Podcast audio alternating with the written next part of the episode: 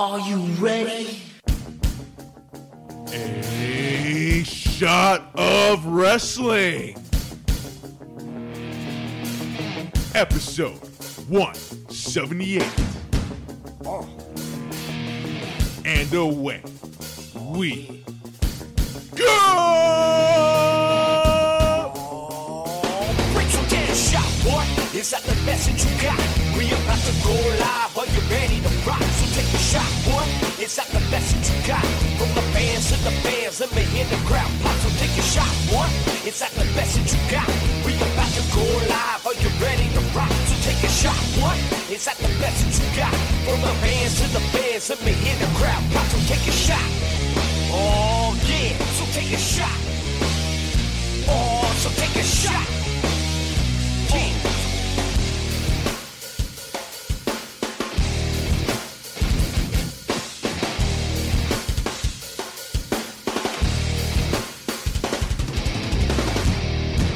Welcome, everyone, to A Shot of Wrestling, episode 178, hosted by yours truly, the Schwan and Oli, Hollywood Mark Schwan, taking over from Michael J. Putty. Sorry, Putty, it's my show now. You're going to have to fight me to get it back. Anyway, I am here joined with Green Man.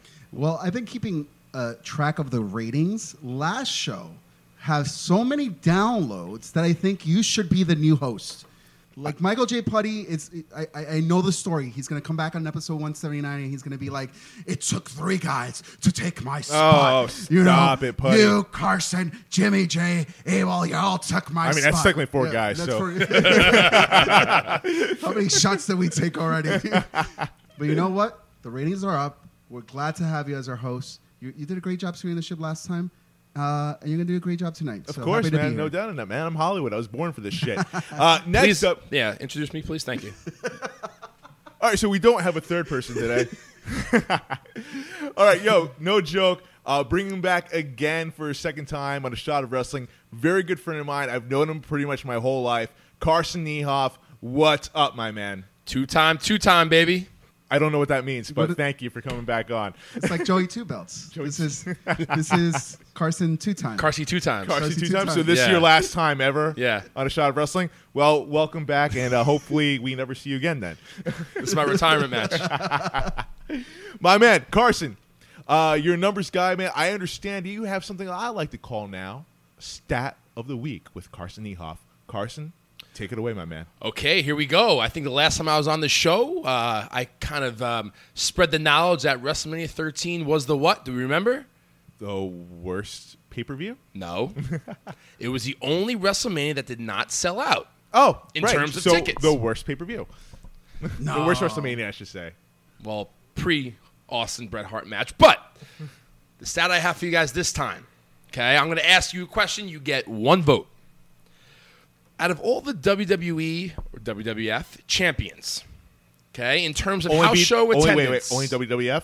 Not So no, so this is the world heavyweight title also counts for this. Okay. Okay. So yeah, after after um, they got the world heavyweight title on with the WWE championship, that those both count. No WCW stuff. copy. Okay. Got Okay. it. Okay. Who was, in terms of house show attendance, the highest drawing champion, and who was the lowest drawing champion? Now, I'm not asking you for what title reign it is. For instance, if it's The Rock, they have it here where it's his fourth reign, his fifth reign, his first reign, whatever it may be. Okay, but just give me the the top guy you think it is, and give me the bottom guy you think it is. Okay. Abel, you want? It seems like you have your answer. Well, well, what do I get if I get it right? I, I don't know. What, what do you I, want? I, I, Another want shot? steaks. You, you get a bottle of Hennessy White. No, I already had that. I really, I really want steaks. Could you order me a, a box of Omaha steaks delivered to my house, please? I could do If I that. get it right. All right. Oh, so oh, wait, wait, what do I get if I get it right?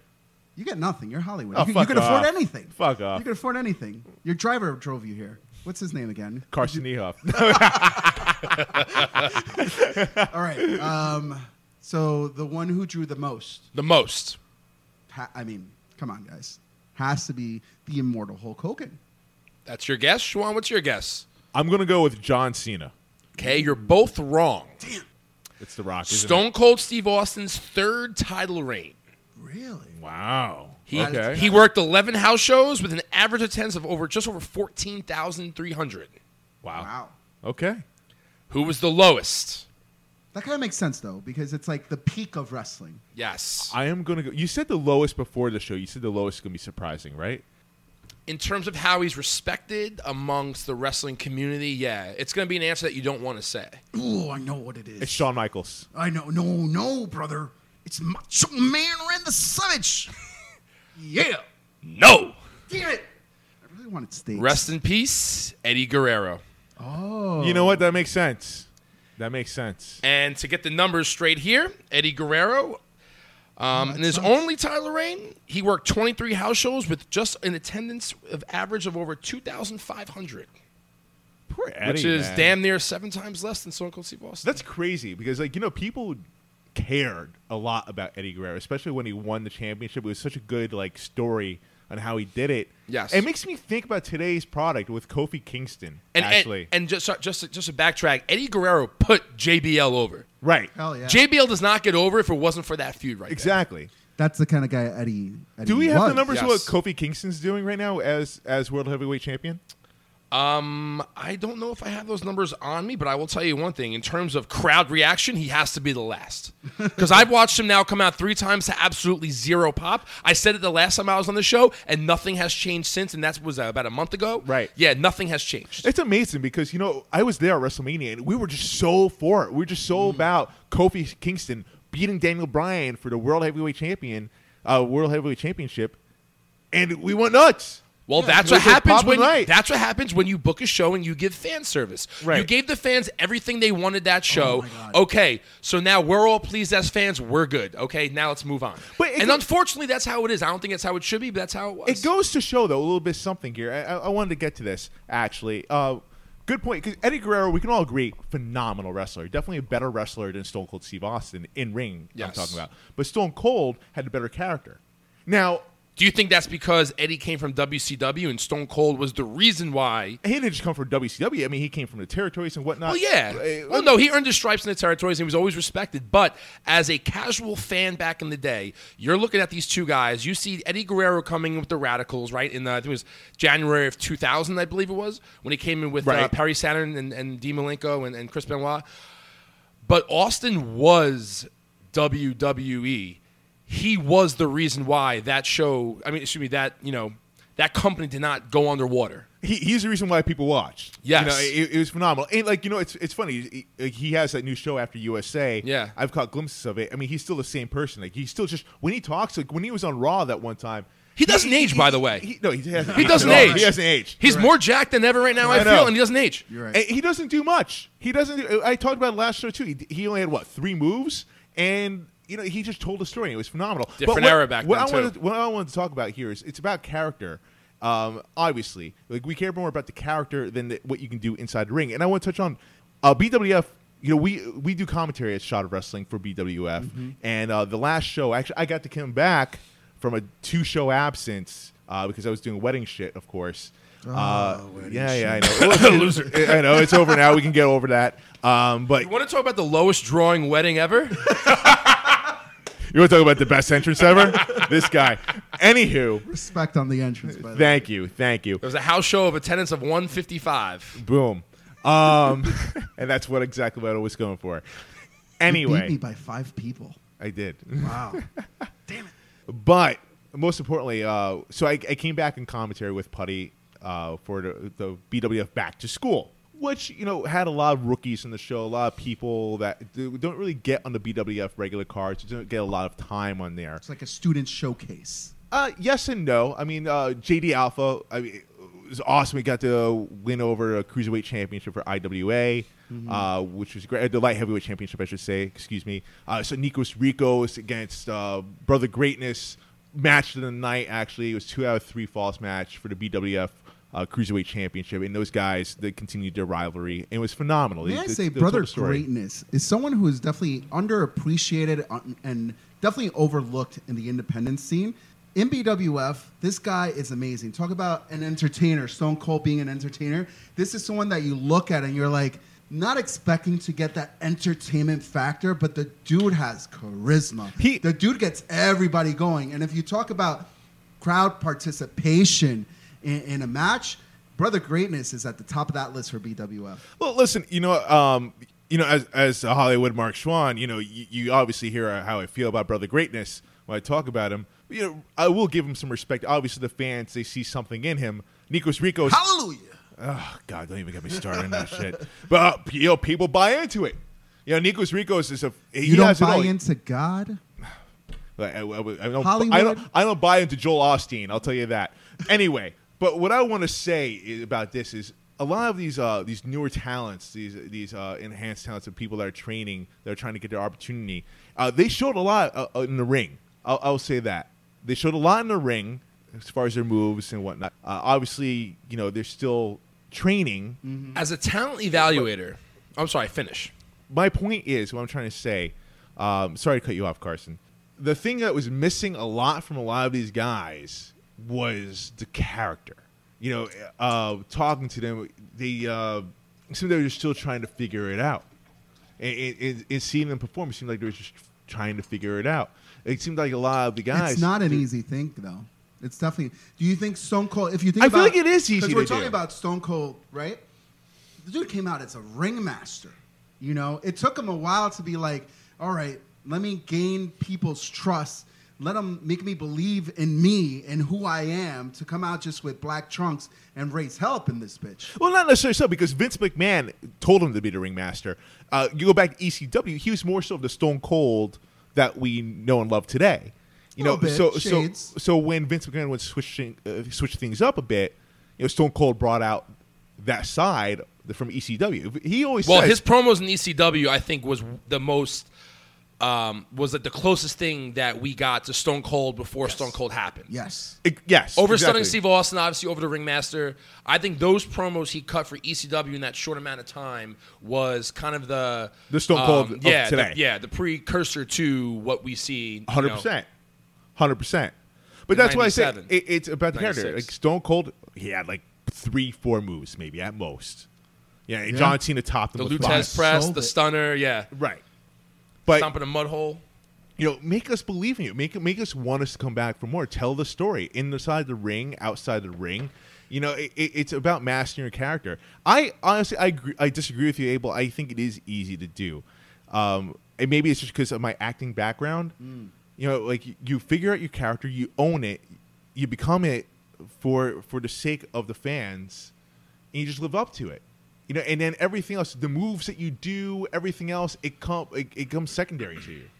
I, I that's honestly what I believe, um, and I think there's a lot of problems that maybe WWE is having now as well. You know, you see like Kofi Kingston. You know, he's phenomenal in the ring, but like you know, obviously he's not telling the story well enough to get himself over. You know, Eddie Guerrero, phenomenal in the ring, but obviously he didn't do as good a job, job as Stone Cold to get himself over. Is there still an opportunity for Kofi Kingston? Because I'm a strong believer that you're only as good as your last match. Because it's the last thing people remember. It's the reason I think Goldberg came back. I think you're- because no, no, one wanted to remember that Goldberg we saw in Saudi Arabia. He had to come back and redeem himself to the Goldberg that he is. But yes and no. You're only as good as your last match, but I think you're more so. You're only as good as your last rivalry, as your last story. You know, Goldberg and, and Dolph Ziggler, Dolph Ziggler was bashing Goldberg on on TV and on social media, and we all knew it. And when Goldberg was announced as the opponent, I was like, "Oh shit, that's really cool."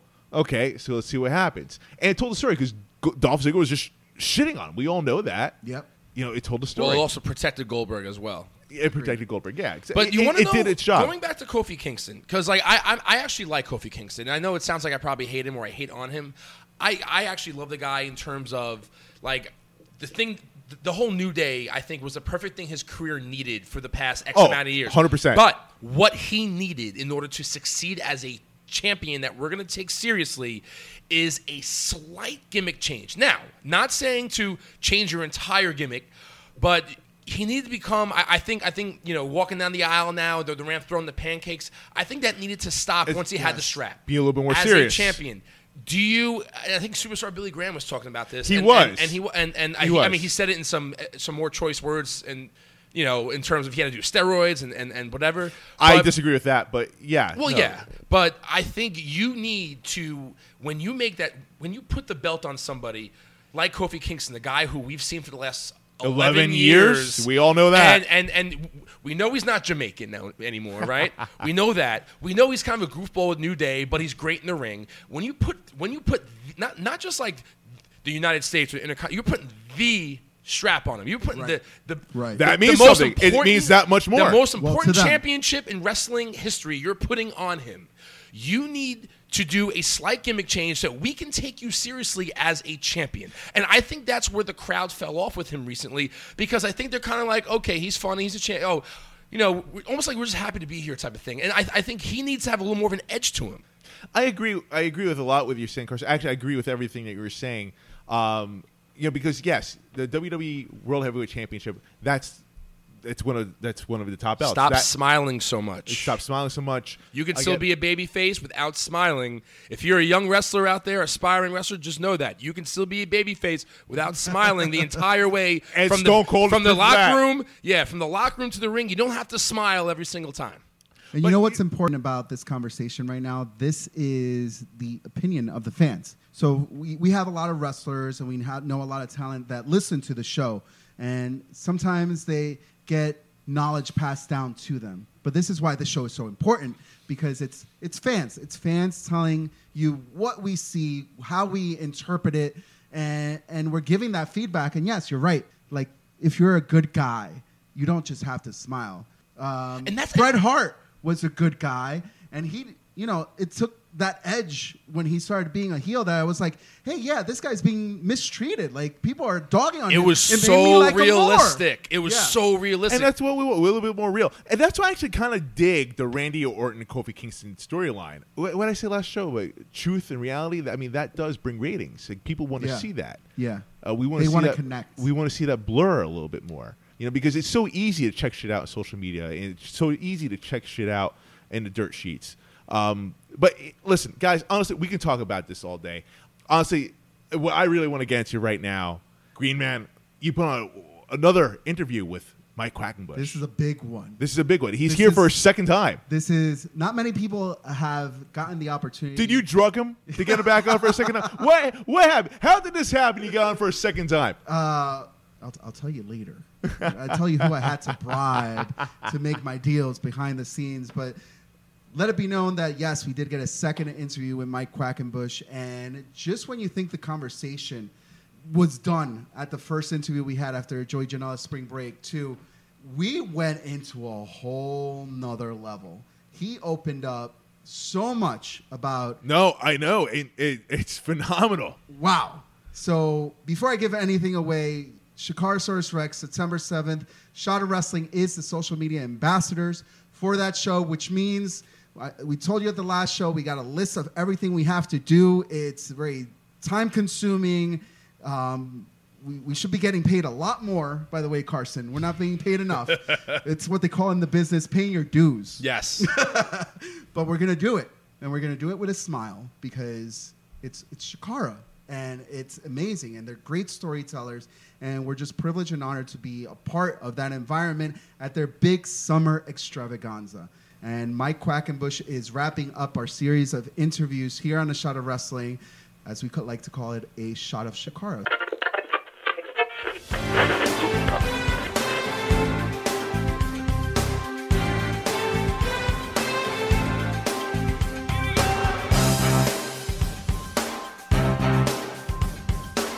All right, if you're ready and willing, I'm able, and welcome to another exciting edition of A Shot of Wrestling, the interviews. If you have not done so already, follow us on all forms of social media at A Shot of Wrestling on Facebook and Instagram, and Shot of Wrestling No A on Twitter. You can also contact us via email at inbox at ashotofwrestling.com or dial it up 619-343-3005 and leave your comments the Shot of Wrestling hotline. Now we say it time and time again that wrestling brings us together and today is no different today. We are joined by the master of a thousand holds, the one, the only. Welcome back to a shot of wrestling, Mike Quackenbush. Hello, hello. Welcome back, sir. It is a pleasure. You know, like Michael J. Putty likes to say, when you're here, you're family. And you definitely are that to us. Welcome I only back. feel that way here and at Olive Garden. That's where he got it from. Interesting.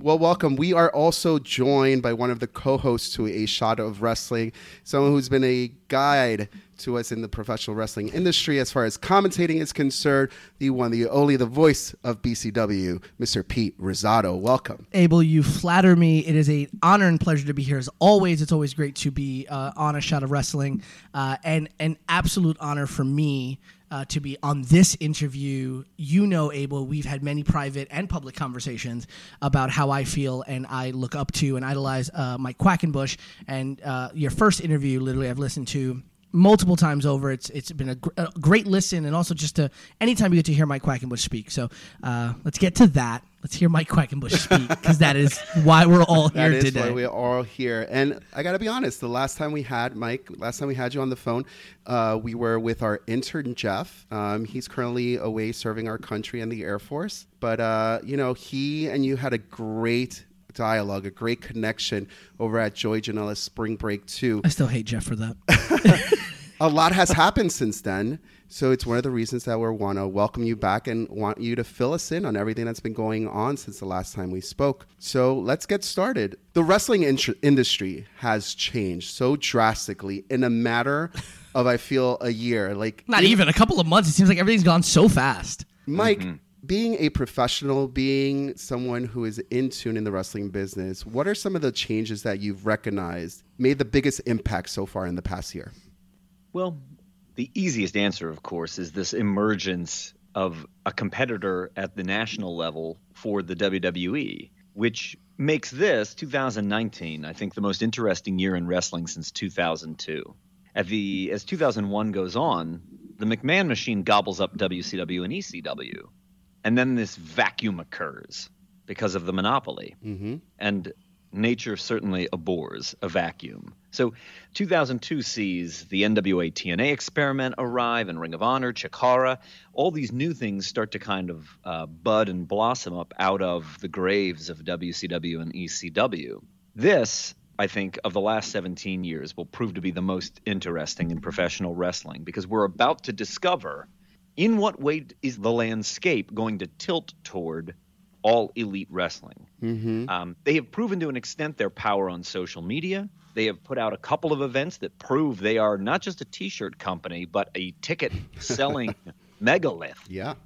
When they arrive on TV in October, how much more is the landscape going to tilt, going to tip? And we really haven't had anything like this since the heyday of the Monday Night Wars, since those much heralded 83 weeks. So it's an exciting time. It's a compelling time. It's intriguing.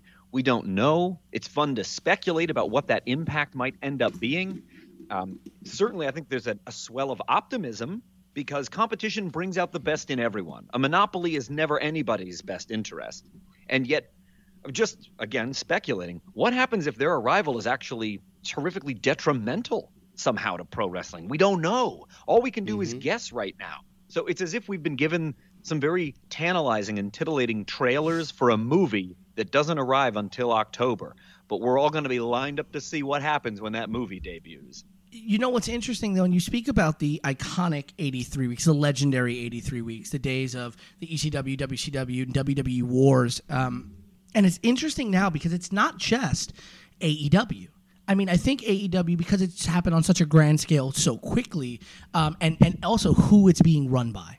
I mean, it's it's men and women who have been in the WWE machine, and also them many of them who have survived and blossomed outside of the WWE machine, and also the money that's coming with it. Tony Khan and the family and the Khan family having the kind of equity that they have to fund the company. But I also want to take it to this, Mike. We have as th- at this moment, you have five professional wrestling companies on some form of television platform that the everyday person can subscribe to on cable. Six if you count New Japan, Ring of Honor, TNA, MLW, AEW soon, and the WWE. And to a lesser extent, you have. Uh, WoW, which is laun- has launched in LA uh, as, as the women's promotion, and now what we just saw a couple of weeks ago, Evolve, being on the WWE network, and so it, in that way, it's not just one and two. It's not just that WCW, WWE. How does this proliferation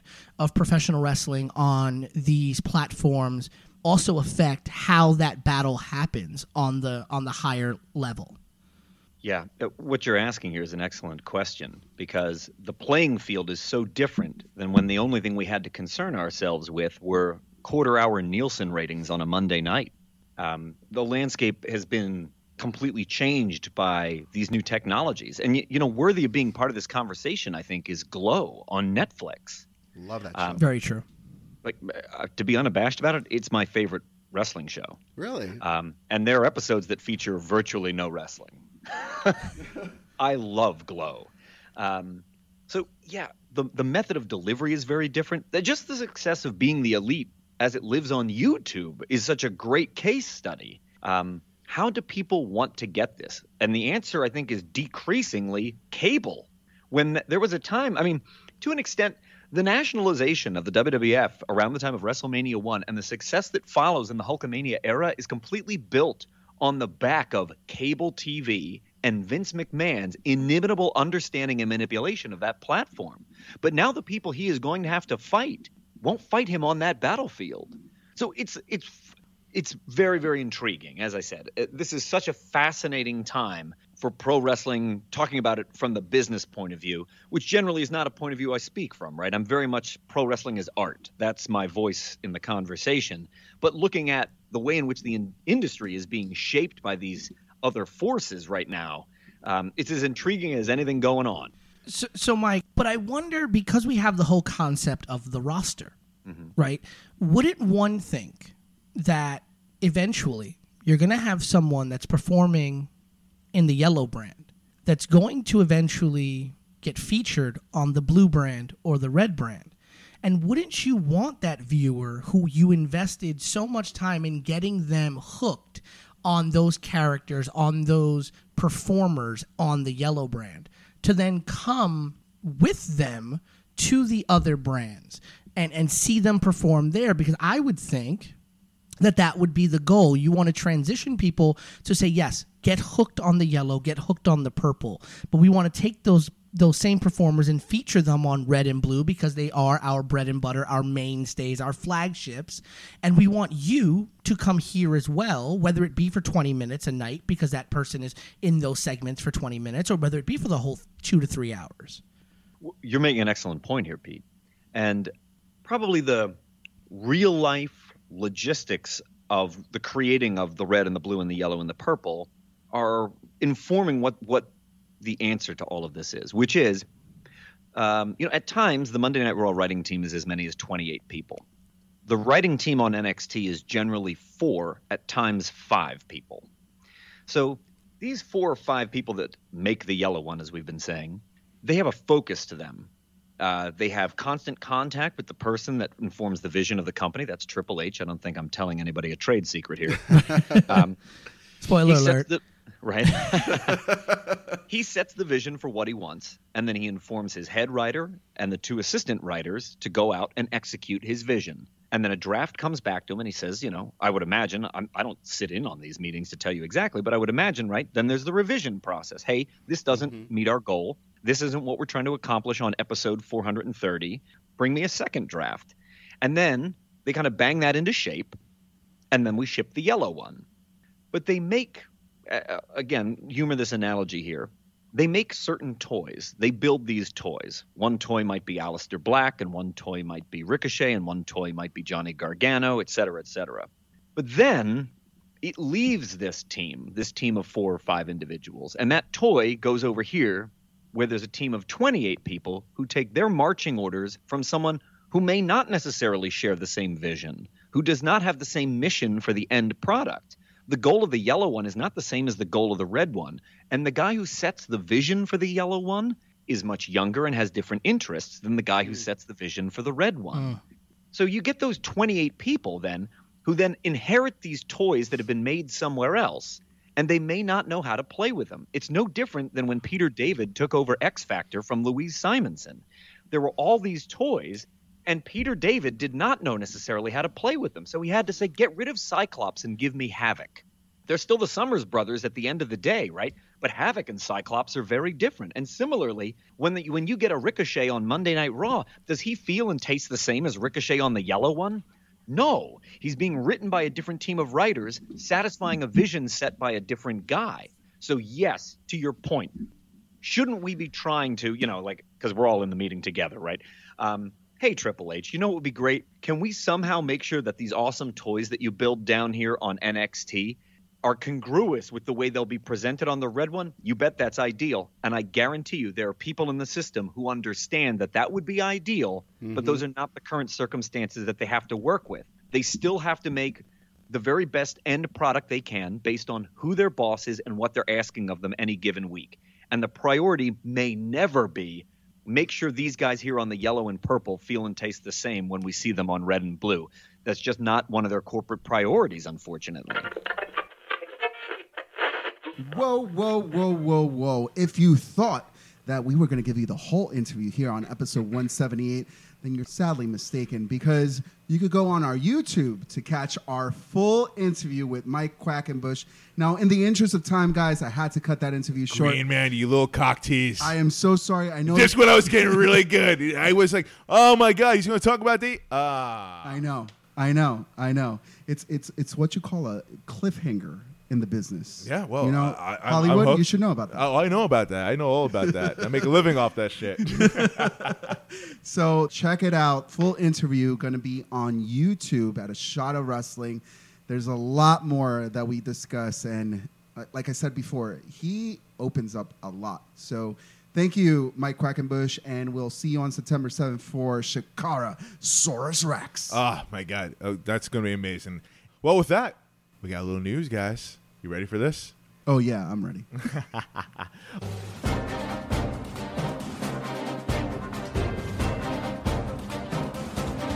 It's time for In the News with Michael J. Putty and Mark Schwab. All right. So, PWI 500 guys just came out.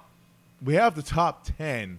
Uh, the top, the, the, the 500, the full list is out there somewhere. I caught a quick glimpse of it. it Abel, you had a great it description so of it. It was so weird.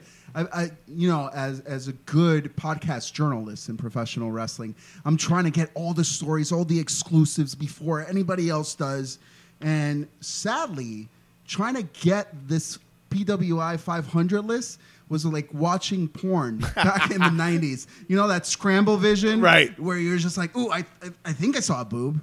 Is her areola pink? Is it is it brown? I, I, I don't know. It's Joey Janela. it's Joey Janela, baby. Oh, I'm jerking off to this one. He made it. It's Joey on it. It's Joey on it. Again, Oh. Joey must have been on it. No, he was Yeah, on yeah, it. yeah. But uh, I, I have the top 10 officially right now. Uh, I'm going to lead off backwards. Uh, with 10, we have Will Ospreay.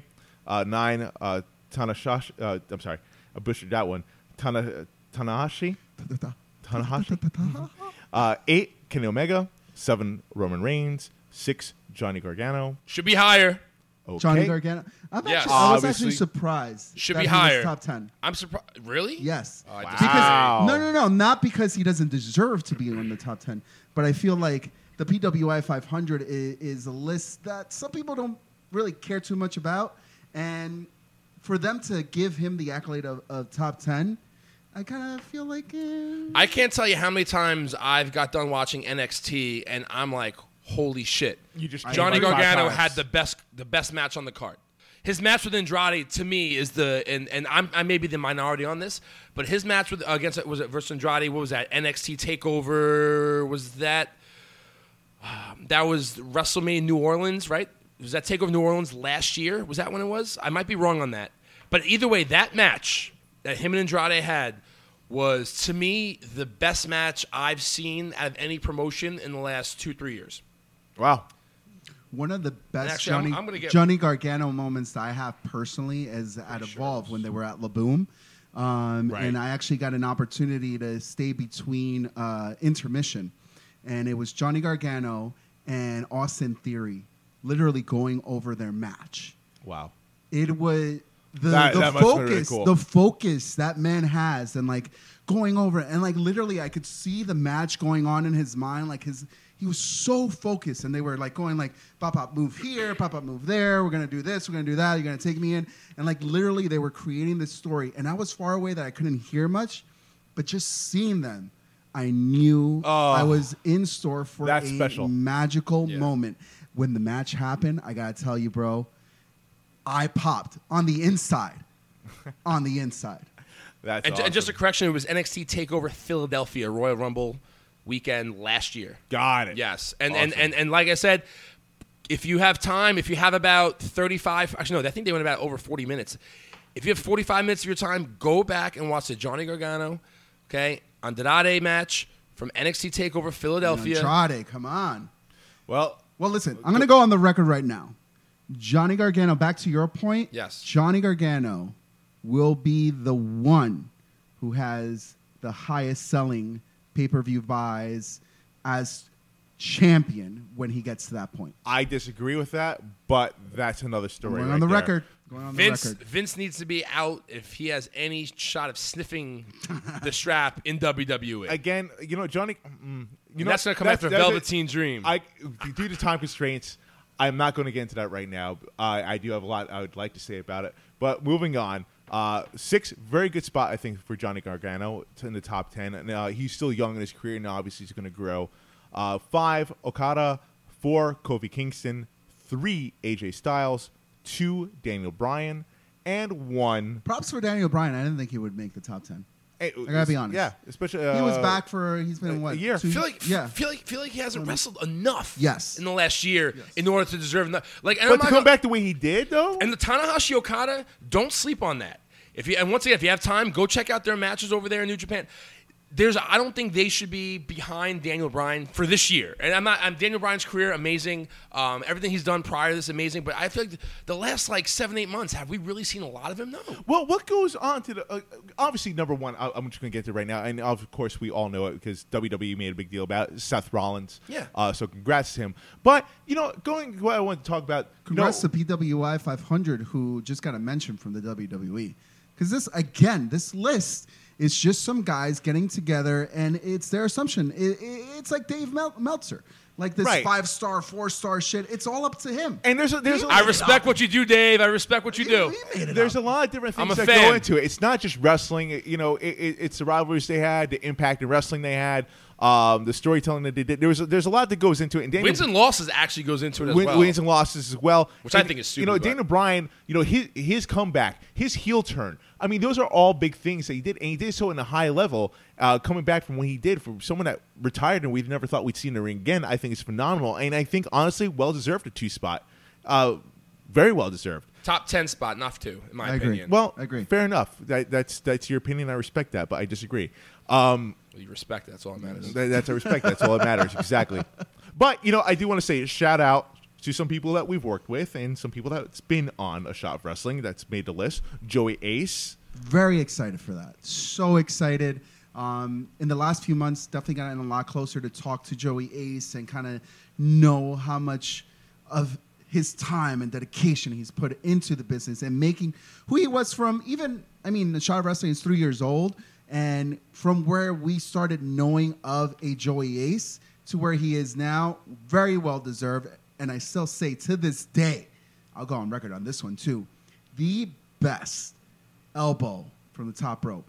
Very much to rival that of Macho Man Randy Savage. It's not even better. If you have not seen it in person, that salty elbow, it is so nice. No, I've seen it. Joey Ace. No, you, um, you're not exaggerating. Actually, it, it, it's it's a beautiful so thing clean. to see live. So clean. Um, Ace on there. Sony Kiss made the list. Uh, Joey Janela, as we talked about before. Uh, Joe Gacy. Joe Gacy's been on the list since 2011. The dude is it's it's he's like a fixture on the PWI 500 at this point. And let me tell you, he's just going to keep going down and down the list because he is part of that Evolve roster. And if you've been paying attention to Evolve and NXT and WWE, I feel like NXT is no longer developmental, but you know what is? Evolve Wrestling. Right.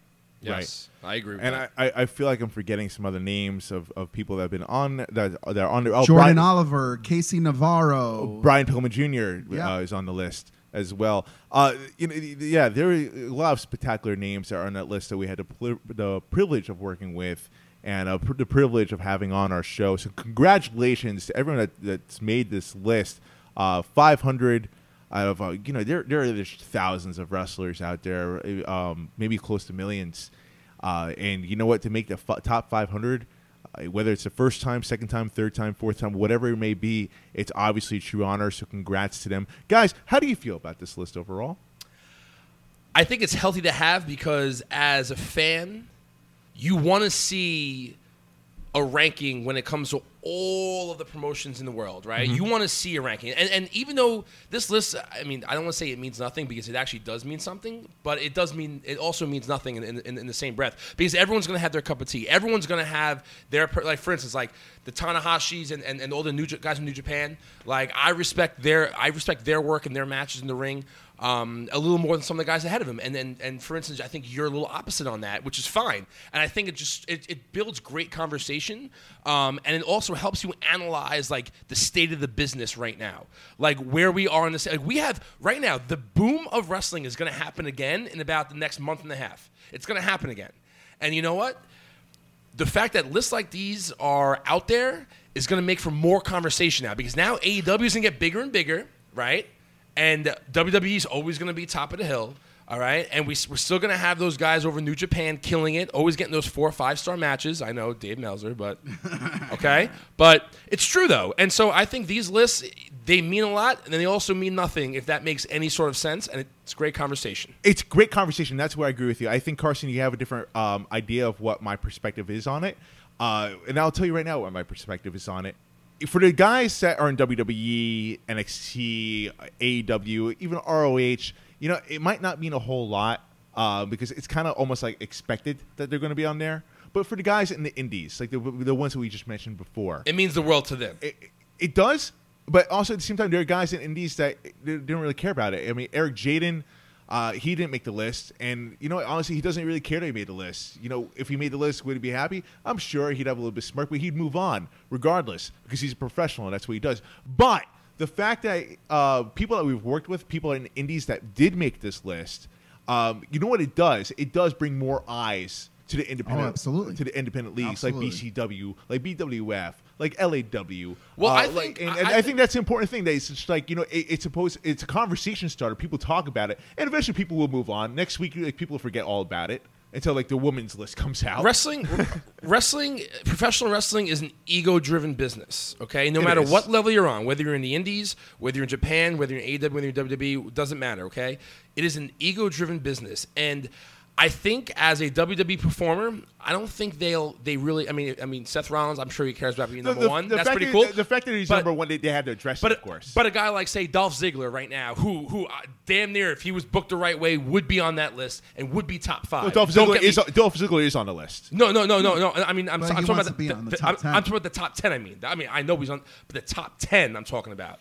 He okay, he would be top five if he was booked the right way and and was a little more over in terms of you know storylines and whatnot. But I think that for those indie guys, it should mean the world that they're on that list. Because because you are getting rec because as, as an indie performer you want to be recognized. That's why you're doing this. You want to be recognized. You're not doing this because you want to top out at the indie level right? Because all those guys in the indies right now if you ask them what's your dream? What's your goal?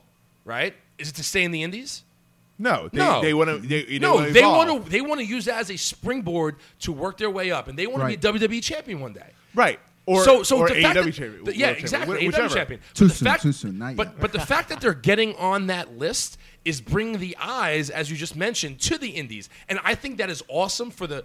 For the for the um, for the indies, it's awesome for the talent, and it's awesome for anybody who's going to be wrestling that talent or involved in the storyline. It gets everybody over. So those guys should thrive to be on that list. That's why I say it means a lot and also means nothing. In it's in a way like that because those indie guys, um, that's huge for them. No, that's huge I- for whatever promotion they're a part of. That's huge. I 100% agree because you know what? Again, using uh, Joey as an example, uh, phenomenal talent. I love him. He's an awesome, guy, awesome guy, awesome talent.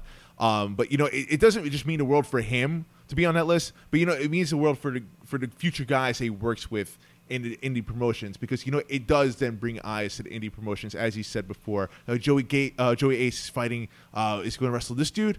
Uh, great. He's going. He's going to wrestle Casey Navarro at BCW. They're both on the top 500. Yeah. That's phenomenal. I want to watch BCW. Right. And for everyone else on the card that didn't make that 500, that's great because it brings more eyes to them. And maybe who who knows? Maybe those like guys you mentioned will make earlier, there, 500 next it- year. it- there's a lot of things that quantify you being on this list: wins and losses, championships. You know what you've done. You know you can't just be on the list. So, you know, sadly, our dear friend Eric Jaden didn't make that list. You know, but next year is a bigger year for him. You know, he just faced Darius Carter for the BCW championship. He is now he's been this past year LAW champion. He's now BWF champion. Hopefully soon to be chase that championship, Eric, for BCW champion. He's the leader of the Satsution squad, Squad. formerly of the Deadly uh, Saiyan squad. Uh, he's got, a, uh, from what I know, a lot more opportunities ahead. Uh, stuff that I can't even talk about right And- now, but a lot of exci- and exciting he's building a resume for Yeah. himself. No matter how long he's been in the business, he's building a resume in 2019 for himself to be in 2020 a bigger um, conversation piece. Right. Okay. So and like, he, and he like just Austin recently, in '96, and he just recently evolved in wrestled- '97, So evolved in he, '98. he just Even though, recently like wrestled Joey Gacy, a guy yeah, in the top 500, Yeah. Yeah. and beat him. Yeah.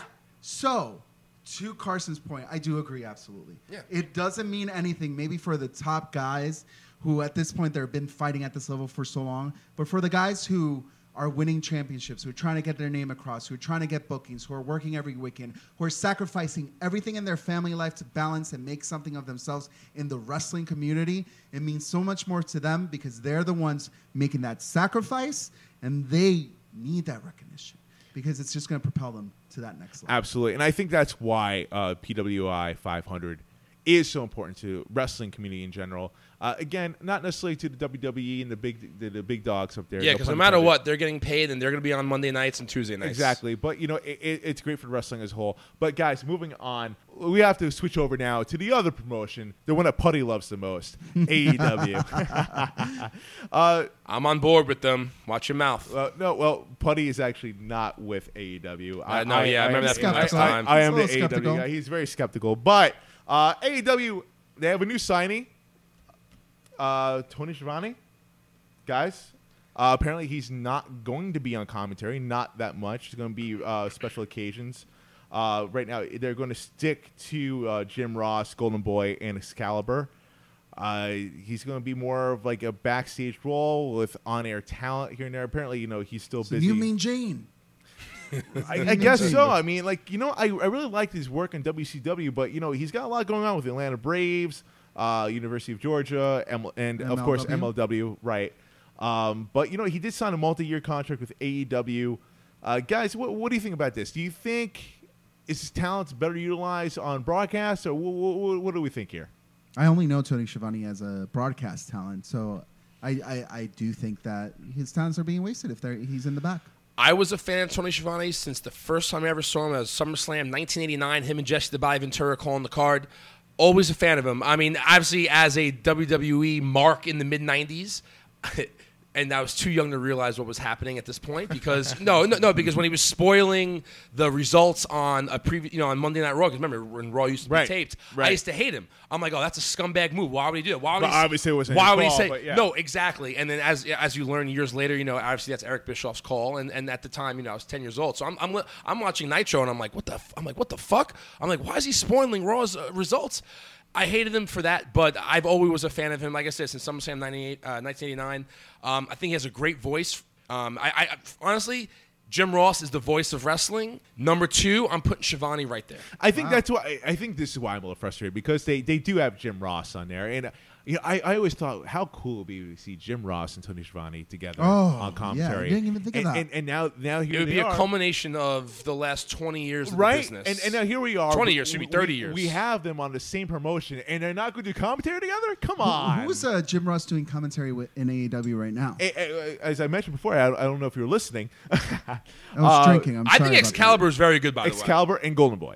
Uh, now, Jim Ross, some are saying that he's not the same Jim Ross that he used to be, uh, that the chemistry is not really there with these guys. Um, you know, I th- I still feel like it's a new promotion. I Give it time. give it time. Give it time. Give it time. Go listen to Um, the commentary in the '80s when, Michael when J. things Putty, first give started. it time. Give it time, man. Give, Give give it it time. But you know, AEW. We're talking about them. Uh, obviously, they have a they have a big show coming up. Huge. Uh, something called All Out, right? All out. Michael J. Putty hates the names. All in, all out, double or nothing. Same with with the uh, Casino Royale theme. But uh, yeah, it's a big show coming up. By the time you listen to this podcast, the show would have already happened. You know, so it's kind of hard for us to kind of dictate and talk about how great this show was. But we're gonna try to do it. All right. Let's- you know, I love challenges. Let, let's let's tackle this, baby. Let's go. What are, what are the matches? We have Cody Rhodes versus versus Spears. Who do you think is going to come up on that? Oh God! All right. So, you know, the thing is that they're, they're telling a story, right? So the next time, what the next, the next time we see AEW is going to be on TV, correct? Yeah. TNT. Which I got fucked over on tickets, by the way. Really? Oh, that's a huge. whole other story. I'm sure we have, we could have a lot more talking about with that. Um, so next time they're going to be on TNT. So they got they got to continue the storyline. Uh, so this straight up one on one match, one falls, no DQ, uh, no uh, DQ. Uh, that, that counts too. So I, I think Spears there- is the one who busted him open Right. with a chair. Yeah. So at the there's, last gonna, I event. think there's going to be TQ in this. Maybe Cody Rhodes gets This some needs revenge. to be this needs to be a DQ because you can't bury Cody right now, and I don't think Cody wants to bury a top talent like Shawn Spears. Um, this has to be a DQ finish. maybe this Cody, has to be maybe Cody gets some revenge and hits him with a chair. exactly, and that's and then and then and also too what that does that brings you a nice little storyline going into October. to, you know to when they go on TV. exactly right. So we're continuing with the Spears and Cody storyline once TV comes around. Yes. All right. And if it doesn't happen this way, then they fucked up. Then they fucked up. They, They suck. fucked up. Yeah. Uh, we- Or, or they came up with something way better and they're fucking genius. Let's talk about one of the big matches, the tag team. Tag team. I gotta admit that AEW is doing tag team the right way. You know, it's one of their mission statements from the I knew beginning. you were going to make that face because we've had this conversation before. No, but it's one of their missions. He thinks he thinks there's too many high spots Ah. in a Young Bucks match. And I said, this is the tag team that we don't get in WWE. This is Yes, new. yes. The point of AEW is to give us something that we're not getting, and they're Preach. giving us that right now. Thus, why they're going with a trilogy right now. Hallelujah. Okay, with the Young Bucks. Versus the Lucha Brothers. There it is. Brother. It's gonna be good. It's gonna be great. Yeah, Yes. It's going to be more And it- high spots, and I'm going to mark out every fucking time. Well, Spot monkeys, ready I- to go. Uh, yeah, spot. and Carson's like, yes, yes, yes. I love it. I Another, love another, it. More, another. more, more. Ah. another super kick. Another ah. super kick. Another super kick. Yes, I love it. Uh, Young Bucks way. I, I disagree. I think the, I think the Lucha Brothers need to be built up on this to continue something really meaningful going forward. Or else, what are the Lucha Brothers going to be Keep in there mind, for? keep in mind, what type of match is it? No, no, no. It's not a ladder match. It is a Escalera de la Muerte match, which is a ladder match. But you know, when you say it in Spanish, it sounds so much more threatening. Oh my god, I know. Yes. Yeah, Carson, um, I sound so much hotter when I say it in Spanish. He should Could probably you, speak could you Spanish say more it often. again? ya tu sabe. Could you say it again? Escal- escalera. What is it? Escalera de la Muerte. Ladies and gentlemen, this man right that shit. here. It's Dial it up, Fandango. 619-343-3005. We'll get your date with our co-host of tonight, Carson. Hola, bitches. All right, what, what else is in that card? Uh, we have uh, the all-out match with with one of the three top stars in all independent wrestling, and they're going head-to-head. We have Joey Janela, Jimmy Havoc, and Darby Allin. So, Love Darby Allin's performance against Cody. I mean, I think we're gonna have to go with Jimmy Havoc. I think so too. I, I think it, as a theme of how we're booking this promotion, and if and if you're listening to the show on this Monday and they did not book Havoc to win, they fucked up. They fucked They up. fucked up because Joey Janela, hot, going. He's he's got the after party. He's he's gonna be hot no matter what. There's nothing you could do to, to fuck up what Joey Janela's got going on. Okay, His gimmick's always going to be over. you mentioned Allin had a great match with Cody Rhodes. He got himself over on that That's why I think Cody books him to win, though. who who needs That might have been his. it? Tr- that might have been his tryout for What this. does what does Havoc have to hold on to right now? What does Havoc have? Going into TV, we're talking about TV. What does he have to hold on to? He needs this match. He needs it. well, maybe the ending will prolong the storyline a little longer. Well, here's the thing. What I want to talk about with All Out, though, Uh, obviously, Jon Moxley was supposed to be on this show, Yeah. right? Uh, unfortunate events happened. Breaking news. Breaking news. And Jon Moxley. That sucks, by the way. I was very, very. That, that sucks. Can I say my breaking news, Carson? Yes, God. say it. Dun dun dun dun dun dun.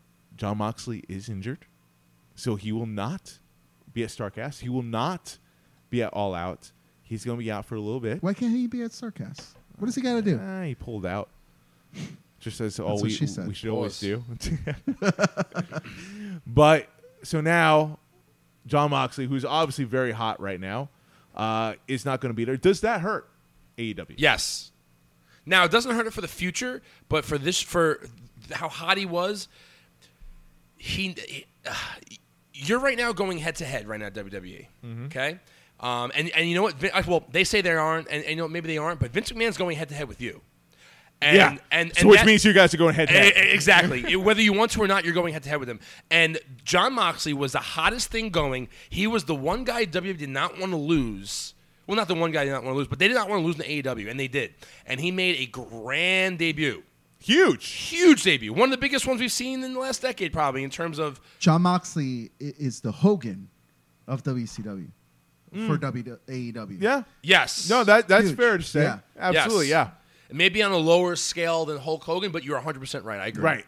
Shots were fired. But that's who AEW was banking on, and and Jon Moxley You need him is here. using, and he said in interviews before, he knows what he's there for. He is that star power. He is from that other company who's coming into AEW to put these guys over, and like it, it is a big loss. But the great thing about it is they're going on TV now.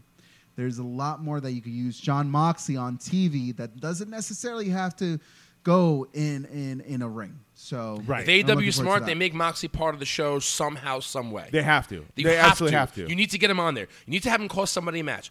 Uh, maybe he costs Omega the match against Pac. Or even if he starts doing like those Brian Pillman type of promos back from his home, like something, Yes. anything will help. Because you know, honestly, I've always said it. Moxley, uh, Dean Ambrose, whatever you call him, reminded me a lot Brian of Brian Pillman, Pillman. yes. a cross between Brian a more Pillman, PG version of Brian Pillman. Brian Pillman and Roddy Piper. It was a cross between those two.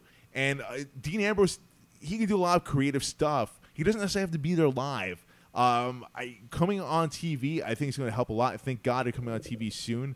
But you know, for this, as far as this card with All Out, I, I think it does hurt. So who's replacing him? Pac. Pac. That's right. So, gentlemen, this is so we're doing the show on a Friday. This is technically our prediction, but again, if they don't book it this way, they fucked up. Who do you think is going to go over, Omega or Pac? I think at this point, Omega. If they were smart, they would have Moxley cost Omega the match and make that storyline even higher than what it is. Why aren't you hmm. booking wrestling right hmm. now? Jesus Christ! Somebody hire me if they want ratings. But here's the thing: uh, if after, you want ratings, hire me, guys. after with, what, what happened with Pac? The in the stuff la- isn't hard. What happened no, with It's not Pac? hard. It's It's easy. easy. We're doing it right now. What This happened with easy. Pac in the last show when he pulled out? I mean, did, did they really want to give him that win over Omega? Yeah, but things change with the Moxley injury. Things change. Booking changes. True. I mean, Money talks, you need bullshit you, walks. you need to get to you need to get to that Moxley Omega, and, But and that does not happen if a Omega new- goes over cleanly. It's a new promotion. though. You want to set the tone with the talent, saying that hey, you're not bigger than the company. Yeah, we're going to have you back because we need you to come back for this. We need you That's for a Vince spot. mentality, though. Yeah, That's no, Vince I- I- I agree. I- I agree. AEW but then, but then, you know, I hey, listen, yes. you're starting a new promotion. You're going to let the talent, wa- uh, to talent run this ship right That's now. That's the whole point. That's why people are so invested in AEW No. because Whoa, you whoa, whoa. want the from talent a company, from to a actually company have. standpoint, from a brand standpoint, Other than Tony Khan, who runs AEW, Sean. Who uh, the wrestlers, uh, every wrestler's a EVP okay. of this. Okay, so which take that, I think is a so- mistake. So, okay, so take the Vince McMahon mentality out of it because that's not what's happening there. it's not a Vince McMahon mentality. And that's why Uh, people of want to watch it because finally the wrestlers have a little control over the creative. They have a control over their characters. They can actually dictate a little bit of what their characters should be doing. We want more real. Let them be real. guys honestly i uh, you guys hear me all the time i'm a big advocate for aew i want aew to succeed but with that being said you need a business model to succeed it can't be all about the art it can't be all about the craft But their business so- model I- does not have to be Vince McMahon's can model. Finish? Can I finish? Can I finish? It's not necessarily Vince McMahon's model. It's a business model for success in general. You look at any business model uh, in any any company, any successful Forbes uh, top 500, top 100, whatever. eh, they obviously they have a model to succeed. You don't let the employees run the show. You don't let the audience run the show. You obviously have people that are trained to run this ship. And the moment you let the the prisoners run the prison, you have a problem. You don't think you don't think that they Okay, so do you honestly think that Cody and, and the Young Bucks, Omega, are just gonna put themselves over the entire time, like what happened back when, like, say, Dusty was was booking shows? I hope not. no, I don't think they are. I hope not. There's so much information and data out there right now in terms of like what gets over the fan base, more than there's ever been. Every year, there's always more data, more data, more data. You don't think these guys have it figured out? They But, have uh, the financial backing. They have the financial backing, but you, okay. So Pac is obviously not EVP of the company, uh, but like I'm just using him as an example. You you have to set the tone here. Otherwise- Okay. Otherwise, you're going to have more and more people walking out when you were backing out last. But minute. who's to say that the business model is not to listen to the wrestlers, to listen to the professional wrestlers? has to be a who fine Who balance. know themselves the best. who know There- themselves there has the to best, be a who know balance. the business, who's paid their dues, who's been working a lot longer than someone who wants to be an agent or maybe has been doing it with less experience in that professional wrestler. Listen, if you get so you think if- AEW's better off with like 15 riders booking for them rather than having Cody, Young Bucks, Omega, and so on booking for themselves and for others who are actually friends with them as well? I think honestly there needs to be a fine balance. I think that's honestly where it needs to You be. You didn't answer my question though. No, no, I, I, I am answering your question. I, I don't necessarily agree with what you, the option you gave me. I don't necessarily agree with the other option you guys are agreeing with. I, I think there just needs to be a balance of things. Yes, I think someone that knows wrestling as well as Cody Rhodes does does help. Uh, the Young Bucks maybe, Kenny Omega maybe, Chris Jericho definitely because he's been around for quite some time. But Jim, having someone like Jim Ross, I don't necessarily know if he's an EVP or not, but that helps a lot. So Hollywood, you, you've you've been introduced to the professional wrestling circuit now. You are I'm not necessarily talking about professional of, wrestling. I'm of the talking about Satsujin squad. from business. if you went to work for a new independent wrestling company and the owner of that company said, "You know what? I like what you guys are doing, but I'm going to pay you to do something different. I want you guys to wear clown costumes and come out and just make everybody laugh. That's what I want you to do. That's what I'm going to pay you to do. Would you do it?"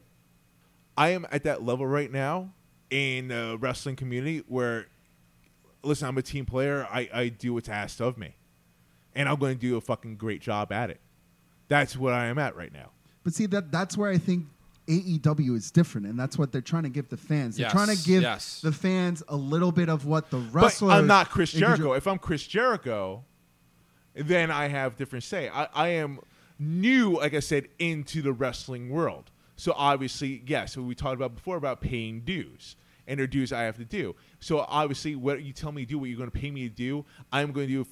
I'm going to give you what you want, and I'm going to give you even more so what you want. I'm going to do a phenomenal job at it. But you know, if I'm Chris Jericho, if I'm Cody Rhodes, obviously I'm running the show. I have to say what's going on. Fine. Yeah, it helps that they know what's going on and they can actually have, have influence of the Khan family because obviously they know somewhat about professional wrestling, but they don't really know professional wrestling. They have the money to back it, of course. So that that that the big, that's the biggest thing there. They have TNT, which is familiar with professional wrestling. They haven't had professional wrestling well, so they may need to be reintroduced into that. So that also helps having Jim Ross there uh, coordinate that as well. Um, you know, it, that's why I say it's a fine balance. But when you start giving uh, your friends uh, or other professional wrestlers a little bit more leeway into a company that's just starting off, I think it does give a bad message. Uh, having Pac come back to his spot, I think, is needed. But I think having him win, maybe, and I could be wrong, maybe send a wrong message to some of the wrestlers. That's all I'm saying. Yeah, but you, yeah, but you know what though? Those wrestlers are so happy. Like a guy like Shawn Spears right now, even if he loses, okay, even if he loses against Cody, he is getting more of a chance that he ever would have gotten in WWE. Because you want to know what he would be in WWE right now?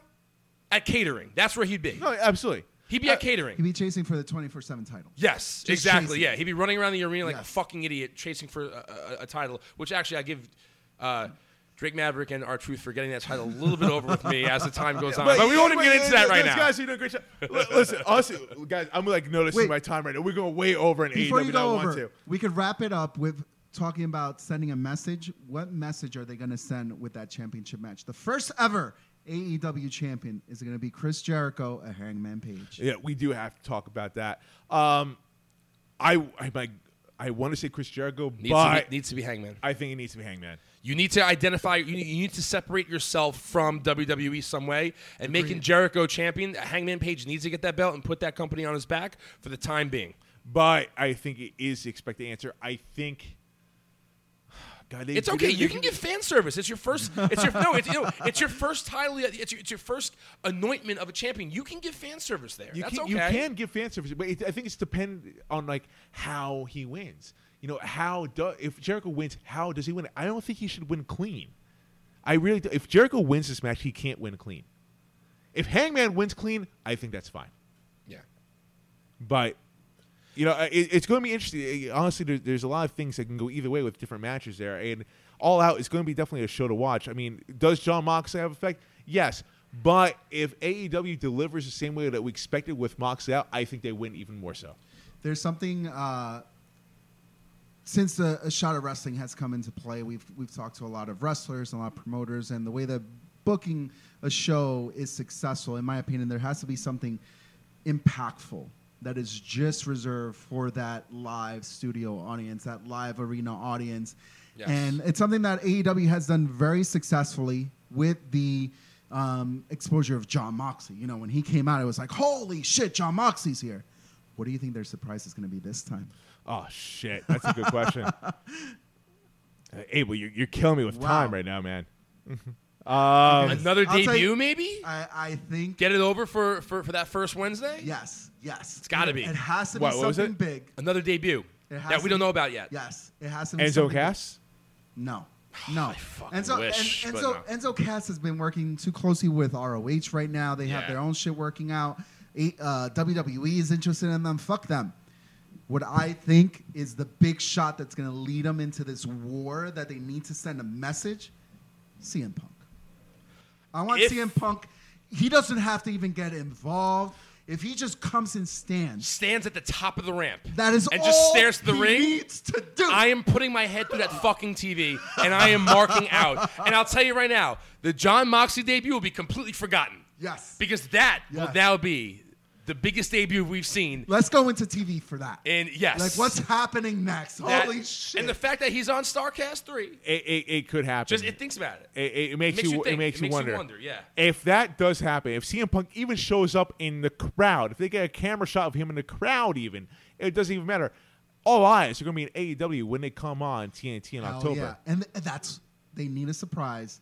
Something is going to happen. By the time you listen to this, Especially if with, CM Punk has not debuted in AEW. They fucked up. they fucked up. They- fucked up. and with that, with that, we have to go back to WD, WWE. Cheers and heels.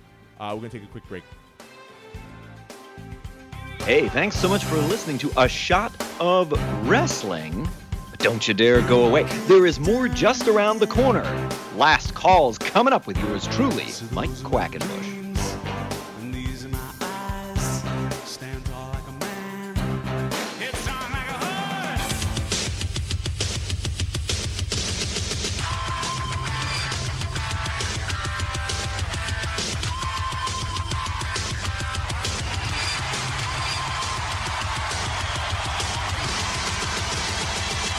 Shot of Wrestling presents Cheers and Heel.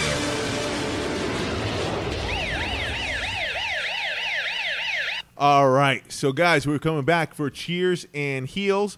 Um, a little bit different than normally what Putty does it. Uh, I'm just going to go right into the the biggest thing for wrestling so far uh, for WWE, which is King of the Ring. Uh, something I care about the I'm most. happy it's back. Uh, right, I'm very happy I'm right. it's back. Glad it's back. So Hopefully, uh, it means something this time. last uh, this past week we saw Ricochet beat Drew McIntyre in an upset to advance.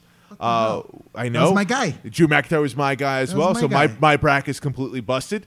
Uh, Baron Corbin beat The Miz to advance. Um, let's see, Chad Gable beat Shelton Benjamin in a match that no one cared about to advance. Uh, Ali beat Buddy Murphy in a phenomenal match to advance as well. So with that, I like be- that this, this tournament is giving a lot of the, the new talent a lot of opportunity to And- really, really show up, which is something that the King of the Ring should do, actually. So, with that being said, uh, the next round we're going to see Samoa Joe face Ricochet. I I think Ricochet with uh, the trend that's going on right now is going to pull out the win. What do you guys think? Has to. Ricochet goes over. Ricochet goes over. Has to Has to. go over. Agreed. Uh, then we have Cedric Alexander going against Baron Corbin. Uh, Cedric Alexander playing up that knee injury uh, against the match with Cesaro uh, from last uh, from this past Monday. Mm. I think Baron Corbin comes out on top. Baron Corbin wins, and I don't think that's his last victory either. So I, I want, okay. I, wa- I want, I want Cedric to win, especially playing up that that knee injury. Like I want him to be that story for the fans who who need that underdog. You know, that Daniel Bryan or. or I, I agree Kingston. with you. I think Cedric Alexander versus Ricochet would be a one hell of a match to see.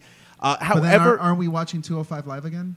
I- Pretty much. True, and then also we we had the visual of Baron Corbin sitting on the throne with the crown on, with the mic. He doesn't have a gimmick right now either. He's He kind of in no man's land. He doesn't. So we have the the visual is he there. Uh, WWE obviously did that for a reason. So I think Baron Corbin does advance. We get to see Baron Corbin. Uh, possibly against Ricochet going to the finals. Possibly, guys. Who do you think? I think you, Carson, you touched on it. Baron Corbin goes to the finals, right? Yes, he does. Right. Okay. Uh, Abel, what do you think? Well, I think King King Ricochet could actually call himself finally King Ricochet. You know, And I agree with you, Abel. Carson, a good point, but I think Ricochet does advance at that.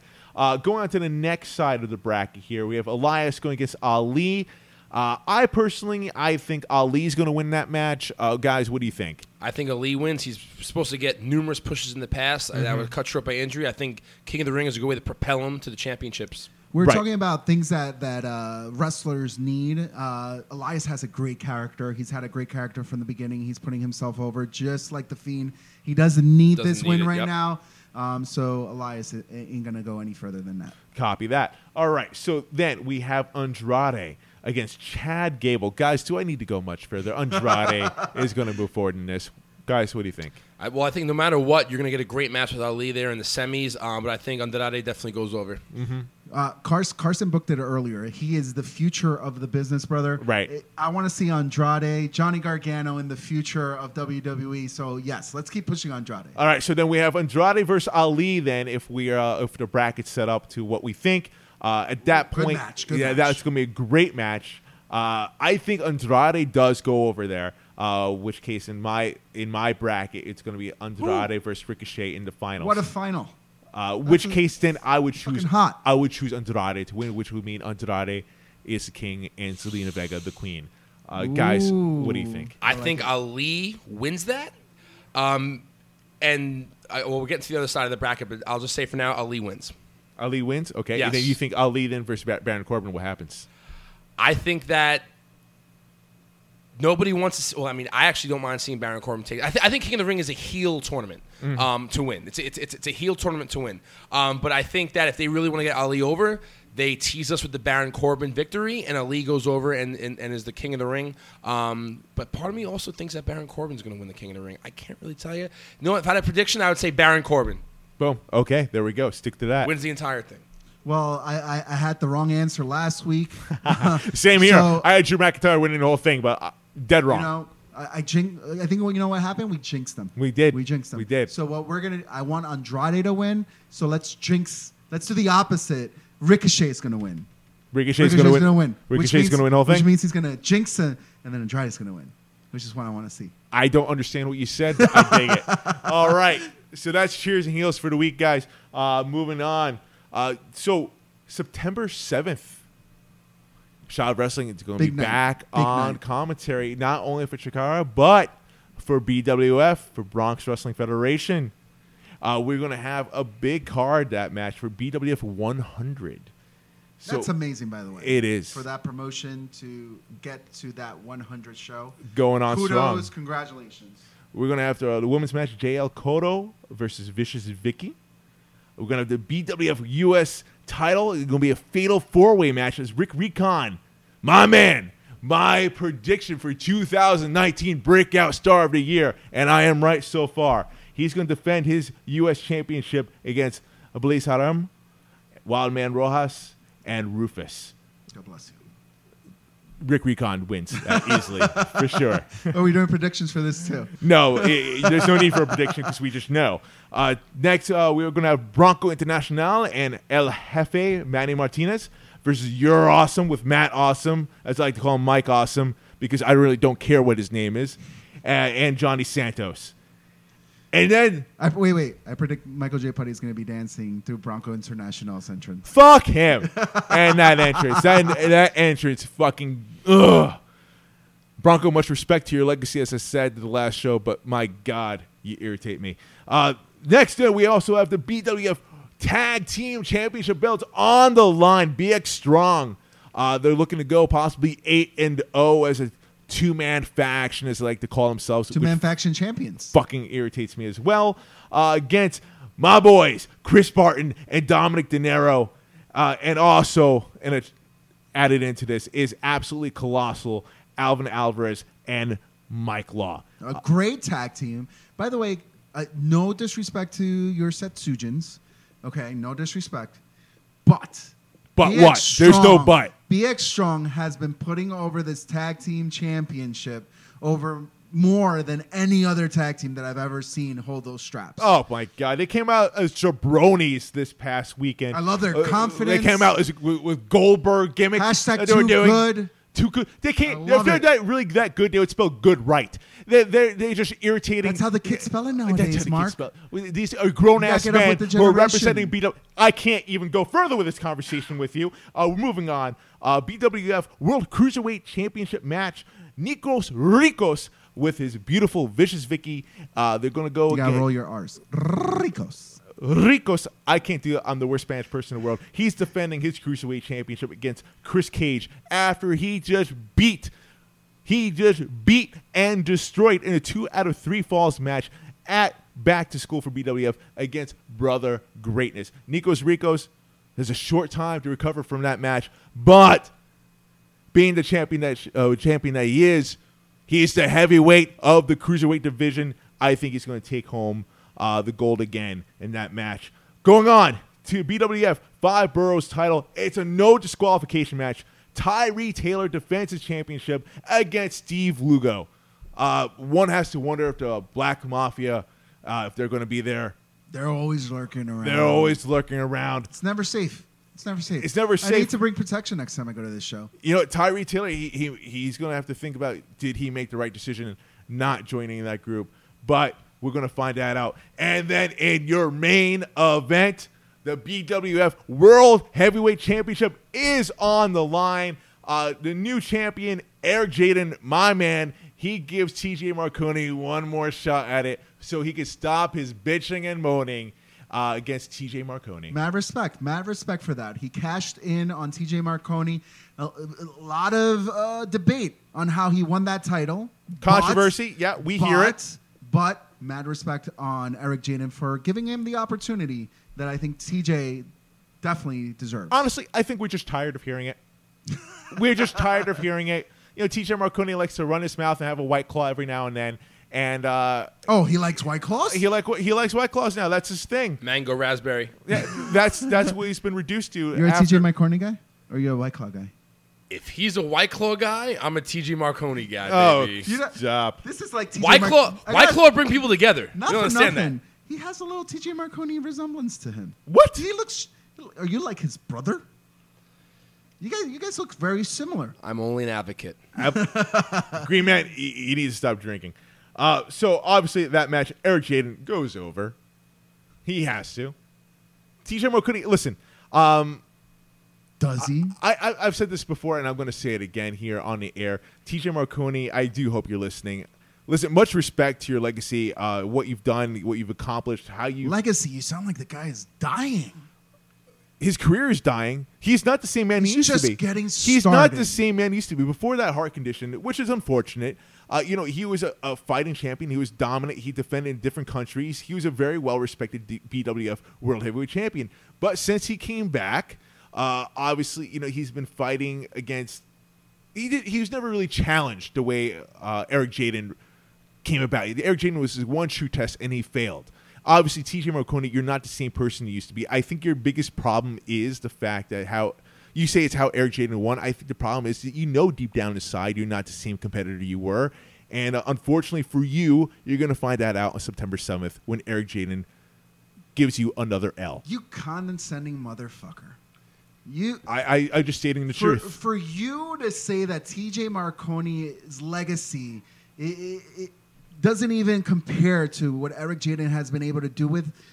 with Eric Jaden was a was a fighting champion as well. TJ You- you- Marconi has put this company on his back. BWF is relevant because of TJ Marconi. Uh, Respect. He I'm not. I'm not. Dis- I'm not disrespecting that. I'm just saying what Oh, is I'm, now. not, I'm not disrespecting. I'm just saying you suck, TJ Marconi. I'm just saying. Come What, on. Listen, what you did yesterday. sounds very disrespectful, what, Hollywood. What you did yesterday doesn't necessarily translate to today. Today, uh, unfortunately, you're not the champion. You have to get over that. You lost. Move on. You know exactly what happened when when Eric Jaden won Well, you know- that contract. You knew what that contract entailed. You know who Eric Jaden is. You don't. You don't think. You don't think Eric Jaden's going to take advantage of an opportunity against you? Are you stupid, or did you lose a step? What happened, TJ Marconi? Because either way, it's not a good look on you. But that's that's what I have for you. That's what's going to happen September seventh. That's my prediction. Actually, it's not a pre- uh, prediction; it's a guarantee. So uh, we'll leave it at that, guys. Awesome show. This is probably my last show hosting because Michael J. Putty's going to try to get it back from me, but we'll see about that. Um, going home thoughts? Anything? Nothing. awesome. well, listen, Oh, I was waiting for you. there's there's a lot of great shows, and we've we said it time and time again. If you want to see the best professional wrestling anywhere, just you don't have to look far. Look into your backyard. There's a lot of great promotions in your neighborhood. Whether you're in Long Island, uh, you're in in New York, Jersey City, where, wherever you are, just check out your local independent promotion because there's something hot going on in your backyard. And can I piggyback that statement right there? Um, it's new. Even if you've never been to a show before, it's new, it's fresh. It's not the same old crap you may see or, or, or something you get bored of week after week. It is new, um, refreshing. So if you are a wrestling fan, make sure you get out there and check out those shows. Yeah, one chant I have never heard at an indie show is same old shit. So I can I can uh, tell you that much. Uh, listen, guys, it's been an honor hosting these past two weeks. Uh, I can't wait to be back on with Putty. Can't wait to, you know, just go back with the flow. Go back to BWF as well, the commentary, just to see Eric Jaden win once again live in person. But with that being said, Abel, thank you for being with me. Carson, thank you for being back. Thank you for having me again. Uh, I joked around before. Hopefully, you are back again, uh, giving us your other stats of the week. So, guys, this is Mark Schwann, and I am out. Ladies and gentlemen, at this time I need to announce it's last call at the bar. All right, we have made it to the end of the episode, and it's last call. We're still here with the one, the only Mike Quackenbush. Now, Mike, it's very simple. Rapid fire questions. The first thing that comes to your mind is the first thing you should answer. Are you ready? I accept your terms. Well, then away we go. what comic book character would you like to see wrestle? Wow. Uh, the thing. Ooh, I'm down with that. Uh, in your travels, where have you found the best cuisine? Salzburg, Austria. If you only had one outfit in your wardrobe to wear for the rest of your life, what would you wear? Uh, I've got a light gray suit that I often pair with a navy blue dress shirt, and I've got a matching set of brown watch, belt, and shoes. The suit mafia is in full effect tonight, here, ladies and gentlemen. what do you consider to be your prize possession? Oh wow. Oh boy. That is that's a tough one. Do you have more I than ha- one? No, I, I I'm not. I, not that I don't collect things or things like that. I don't really covet them like that. I don't. I don't think of them in that way. Like if if my place was on fire, um, you know what I might. I I have here just a couple feet from where I'm sat right now, a handwritten note that was taped to the door of the Chikara locker room when the one two three kid was wrapping up his visit to King of Trios. It is a letter to all of us at Chikara from him. Oh, wow. I might grab that and take it with me out of the fire. That is amazing. Uh, what is your motto in life? Uh, I suppose it is fail recklessly. Hell yeah. Who is the first person you thank when winning an award? First person I thank when winning an award. I don't know what the heck I would win an award for. I'm trying to imagine the context. Um, I, I, it would have to be the people who have taught me the most. Um, so that, that probably comes down to the first guy who ever really mentored me in professional wrestling, Ace Darling. There we go. Is breakfast food acceptable for dinner? Oh yeah, as a kid, I had pancakes for dinner every night my dad ever cooked. If you can change anything about yourself, what would it be? Uh, I would have less sensitive skin. Which current wrestler do you enjoy seeing as a fan? Mmm. Mmm. There's no bias here because we're also friends. I love watching the revival. Ah, Man after my own heart. Now, hmm. if your career were to end tomorrow, what would you like to be remembered for? For being one of the people who helped the art form that I love progress into its next evolution. Well said, Mike. There's so many contributions here that we are grateful uh, for you to have contribute to. And, you know, just like you, we all just love this business. We love professional wrestling. And we want to just thank you from the bottom of our hearts for contributing to the growth. And thank you for joining us here on The Shot of Wrestling. Thank you for those very kind words. Hey baby, I hear the bell ringing, hip tosses and body slams. Oh my. And maybe you seem a bit confused, yeah baby, but I got you pinned. Ha ha ha ha. But I don't know what to do when I see them with that golden case. They're cashing it in. Authority all in my face. What is a man to do? Good night, everybody.